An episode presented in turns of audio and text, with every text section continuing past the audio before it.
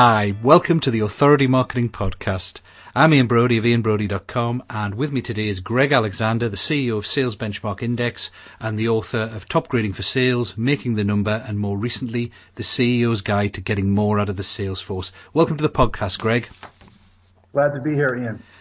Now, as uh, everyone I'm hoping knows as they're listening, the focus of this podcast is on interviewing well-known established experts and authorities in their field on how they achieved that position, what marketing they did, how, um, how they found their niche, how they got to where they were, so that the consultants, the coaches, the other advisors listening can learn from that and apply some of the, the steps themselves.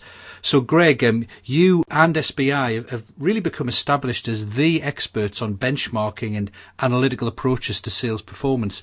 Was that niche something you specifically um, picked out in advance by looking at the market and kind of thinking there's no one really doing that, or was it something you just sort of you know fell into by because you'd been doing a lot of work in the area?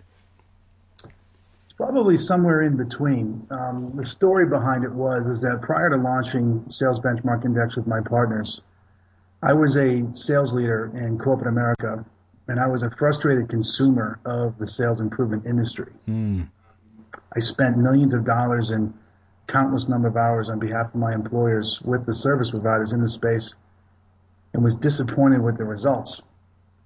The thing that disappointed me the most was how long it took to get the results and how disruptive the implementations were. Mm-hmm. So during this time, I was getting my executive MBA from Georgia Tech, and this is where I met my co-founder, Aaron Bartels was very different than I am in that he's a computer scientist from Notre Dame, and he had been using benchmarking to solve problems in IT. Ah. Yeah. So as we were working together, he convinced me that this 80-year-old science known as benchmarking, if uniquely applied to sales, you know, could make a difference. And that was kind of the origination of the idea. Right. So you kind of came from the consumer, the the the, the client of, of benchmarking or of Salesforce performance improvement background. He brought the benchmarking and together you had a new approach. Of course, you understood what the customers wanted and needed. He had a tool, a methodology that would would help you do it. Exactly. Ah, and so so from that, obviously you must do that was, I guess, the genesis of the idea of applying benchmarking to sales. Um, but when you think about it, you know, you're focusing on a function, sales, and a very specific activity in, in benchmarking. Did it worry you early on that, that there might not be a big enough market for, for that sort of approach? No, it didn't worry me. It, the reason why that is, is that here's some numbers for you. There's approximately $1 trillion spent per year on sales forces by corporations across the world. Mm. $1 trillion.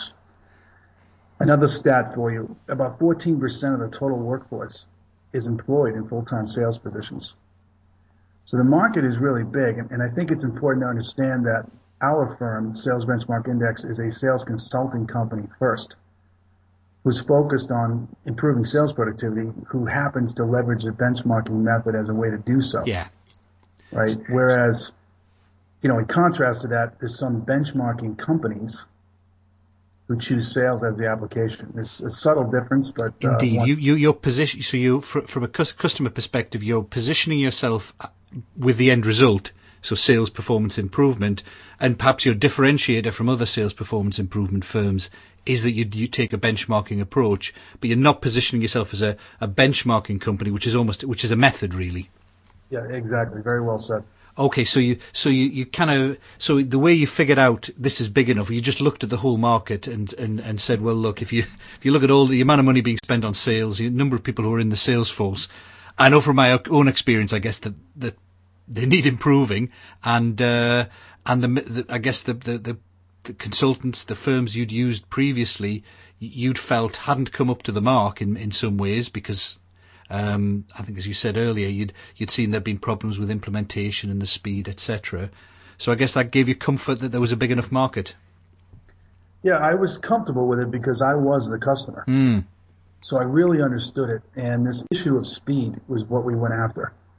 So when Aaron introduced the concept to me of benchmarking, my first question was, well, how long does that take? And he showed me that if you can build this methodology and use data as your guide, um, you know, more often than not, a sales problem that somebody may be having, it's highly likely that someone else has already had that problem mm. and possibly solved it. So if you can build this database of what we refer to as evidence-based best practices supported by empirical data, then you can show a sales leader how to go from problem identification to problem resolution very quickly. So right. Well, so again, you, the, the, the benchmarking is just the tool there, and you're focusing on the very specific um, benefit of being able to implement quickly. Yeah, exactly. And I guess that's that's interesting because a lot of when I talk to a lot of consultants, um, and a lot of the advice people give is about following your passion. Find something you're really good at, you're able to add tremendous value in. But the caveat always has to be there's got to be a market for it. But in some ways, I guess because you two guys came together with, with from different backgrounds, you had both the market understanding side and and the, the, the particular skill, the tool side. So you you were able to make sure you had both angles on it. Yeah, that's correct. I mean, I don't want to suggest that I'm not passionate about sales improvement. Of course, yeah. you know, I've spent my entire life uh, in sales. Um, what was very interesting to me was how, when you look at that function and you compare it to the other silos inside of a corporation, whether it's finance, IT, ops, HR, what have you, mm-hmm. the discipline in the sales function relative to those other functions is is just not there. I mean, the the methodical, mm. systematic way that you go about applying continuous improvement isn't there. Mm. And I was a skeptic because, you know, I grew up in an environment where I was taught that, you know, sales is a relationship business and it's all, it's an art, not a science. Yeah. And then, you know, through Aaron's amazing analytical capability, he converted me. And then when we saw the results of my first handful of clients, I was, um, I was a complete evangelist at that right. point.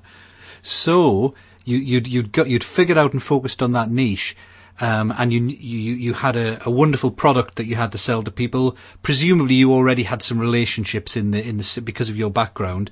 But it certainly seems to me from outside that that you know what was very successful for you as a marketing strategy was the strategy of building a name and reputation um, as an expert. So although your first book was topgrading for sales, I don't know, was that before, was that pre SBI or was that? No, we had launched SBI and I co-authored that with Dr. Brad Smart. That's right. The, yeah. The story about him, which is interesting, is that he was a service provider that I hired while I was at EMC Corporation. Right. He was really the only one um, who could prove his results. So mm. we went out to market with him first because there was real evidence that it worked. Yeah, that's the thing because he'd previously written um, uh, top, top, grading itself rather than just topgrading for sales, and it was a successful methodology. But I think the the nice synergy is that it's also a very analytical. You know, rather than the typical approaches to to, um, to recruitment, where you sit in a room and get a good feeling for someone, um, it was based on you know pro- experiments and and tests and proven results, um, and it's a much more kind of um, quantitative um, way of doing things. So it, I guess it fits well with the SBI approach to Salesforce, impro- Salesforce improvement generally. Yeah, it fits extremely well. I mean, our belief is that sales ex- excellence is equal parts the talent of the organization, and that's where the topgrading concept comes in, mm-hmm. as well as the performance conditions upon which you place that talent, and that's where the benchmarking approach comes right. in. The combination right. of the two. Okay, so so you've so you had the initial book with uh, with Brad, and then obviously um, making the number came out. Um, now, was it did did you deliberately use the book and the, and that kind of marketing strategy of being the expert in the field? Was that was that your primary marketing approach, or were you simultaneously doing other other kind of marketing, the maybe the more face to face stuff, the you know trying to make contacts with uh, with senior executives? You know, it's a great question, and I was thinking about this um, the other day when I was talking to somebody who was just getting started. Um, I'd love to tell you that we had a well thought out marketing plan, um, but I would be misleading you. Mm. We really didn't. Um, we had this new idea called sales benchmarking, and it wasn't understood. So the purpose of writing the book was to explain the idea. Mm. We were trying to close the trust gap, and the trust gap defined by us is you know, clients when they hire somebody like us, and keep in mind who our client is. It's a, you know, a head of sales for a large B2B company, mm. You know, who is responsible for the corporation's revenue line. So the stakes are super high. And when he hires us, it's literally a bet your career decision.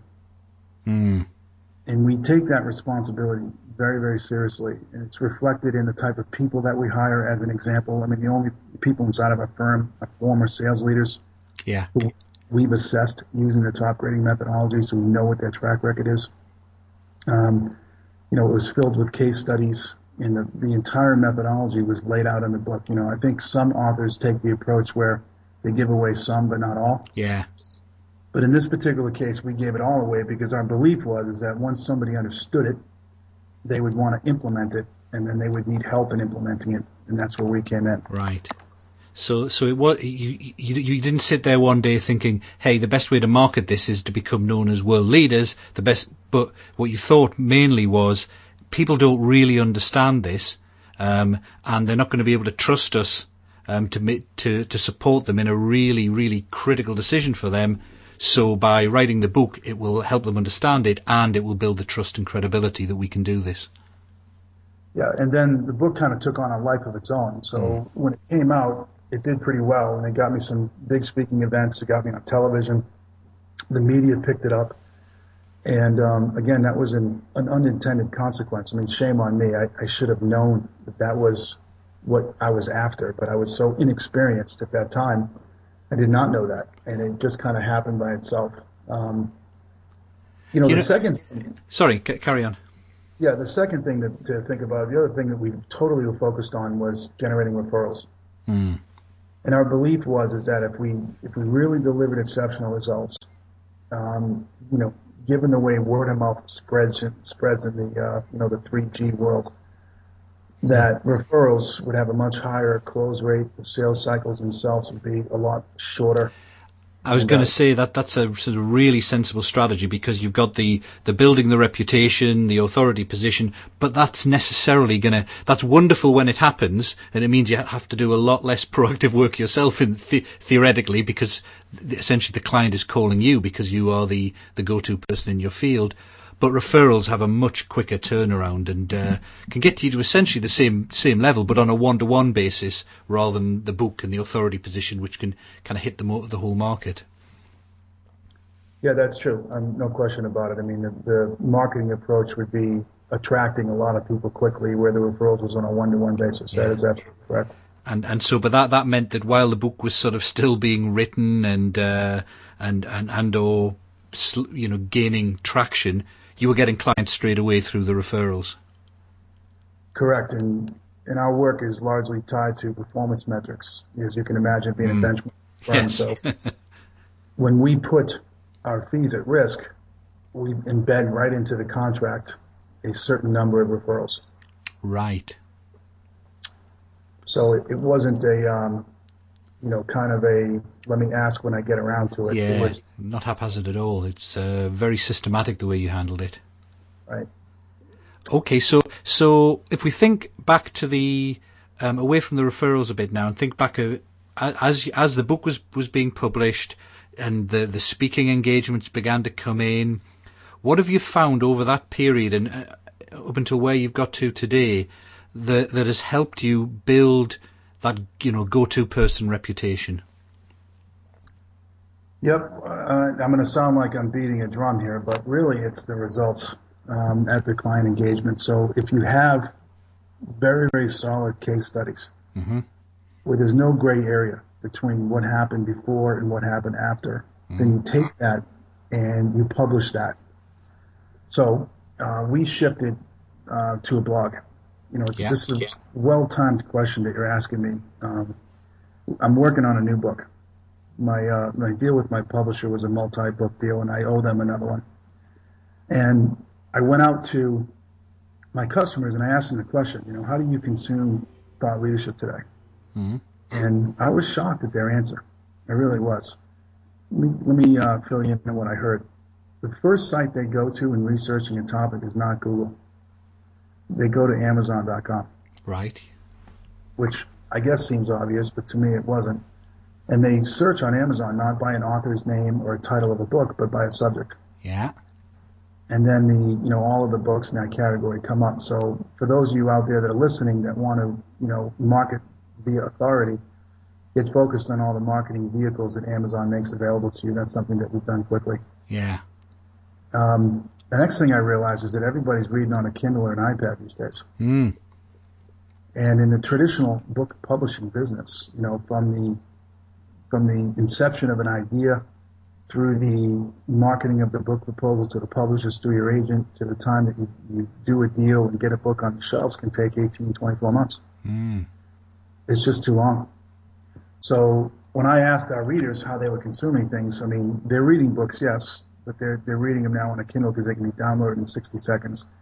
They're all reading blogs mm-hmm. instead of newspapers. Um, no one's reading magazines unless if they're delayed in an airport and they're picking them up. Yeah.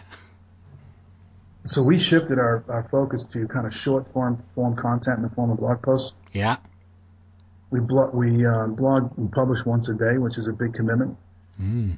Um, and our subscriber base has just steadily climbed. And if you look at it just from a marketing tactic, and you draw a correlation to something like site visits as an example. Yeah. I mean, we, we've doubled the traffic to our site in a very short time Through period. the blog, yeah. I, ha- I have to say, is my yeah, when I first uh, went solo and started my own consulting firm, it was a real struggle to get any traffic to the website. And I, I started my blog three years ago almost as a hobby. And it suddenly dawned on me, I'm very slow really. Eventually after about six months it dawned on me I was getting far more traffic to the blog than I was to the, the proper website. And I ought to switch priorities. Yeah, we're, we're probably slower than you. We didn't realize that three years ago, but we do now. So that's the big change for us. That that's really interesting. So so for example, if you were advising a you know a consultant, a coach, a, an expert advisor as to how to go through the steps to to establish their authority in their mar- in their marketplace, your advice would be to go down the electronic route these days. My advice would be to exclusively go down the electronic route. Right. So in terms of publishing, get it, get an ebook, get it on Amazon essentially, and and get your blog going. Yeah, I mean, if you just look at Amazon, I mean, some of the world's most respected authors, people like Seth Godin, have decided to self-publish, Mm. and that used to have a negative um, consequence. You know, you were perceived to be not a real author if you self-publish, but now all the authors that can sell hundreds of thousands of books are self-publishing, so it has a credibility to it now.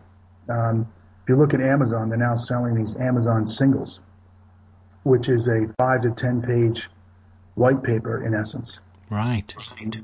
I mean, they're injecting the effectiveness of white papers with, you know, performance enhancing drugs. in making that, um, you know, which became somewhat tired as a form of authority marketing, and it's now have, has a life on its own. And then obviously the blog is just absolutely critical. So that's what I would do. I would I would write a book because some topics require the length of a book to Mm, successfully. Indeed. Um, I would absolutely post to the blog. I mean, I, you won't find a stronger advocate for that strategy than me. And then I would really focus on the marketing capabilities of Amazon. It's it's pretty amazing what they Right. can. do That's a really that's a really insightful finding. Th- thanks thanks for that, Greg. In terms of the way that your your customers, which will you know th- those guys you've been speaking to, will be the target customers of most, I'd say, of the of the people listening to this podcast. And uh, the fact that the the search begins on Amazon um, is a really interesting one. Okay, fi- fi- um, fi- final question. Well, in fact, I think I think you've. Uh, You've really sta- answered this. I was going to say my final question was going to be, you know, for someone just starting out today wanting to establish themselves as an expert, what would you advise? You know, where should they start? And and I guess you've said start electronic. Maybe start start with a blog. Yeah, I would start with a blog, and the content of the blog would be casework. So, Right. a word, a word of caution on the blogs. Um, just because you can broadcast to the world anything you want to say doesn't necessarily mean you should. Hmm. If you're going to write a blog, um, you know, have it be something meaningful, and the person who determines whether or not it's meaningful is the reader, Yeah. not necessarily yourself. So be be careful, and and if you're going to say that you know this is a good idea or you know this is something that I'm an expert in, you know, if somebody picks up the phone and calls you and asks you to help implement it, you know, you better be able to. Hmm. And it seems like every day there's a new guru out there. And um, you know, the my customers have told me that their, pardon my French, but their BS detector is uh, is finely tuned these days. Indeed, there is a, quite a lot of fake it till you make it, unfortunately. Yeah, there really is. So sometimes the, the slow and steady approach, I mean, we've been around for five years, and um, you know, any success that we've had certainly didn't come overnight. It was through, you know, methodical execution at the client site, and through that, all of these other things we've been talking about today have happened. So a great ta- example of a blog post would be, you know, if you, in, in your case, you'd you'd write about, um, you know, an experience a client had had and something they'd done um, while working with you to improve their sales performance. Um, and that would be insightful to the readers. But of course, behind the scenes, it's also it's also it's it's like a testimonial or a or a case study um, as you might have on your normal website. Yeah, absolutely, and it, it brings it to life, and it's real, and oh, it's much more interesting, yeah, than just theory, yeah. Yeah, exactly.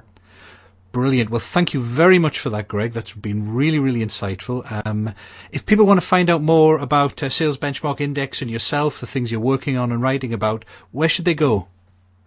So the best place to go is the blog, and that address is blog.salesbenchmarkindex.com. And they go straight there and be your latest thinking and and, uh, and ideas and uh, case studies and examples on uh, sales improvement. That's brilliant.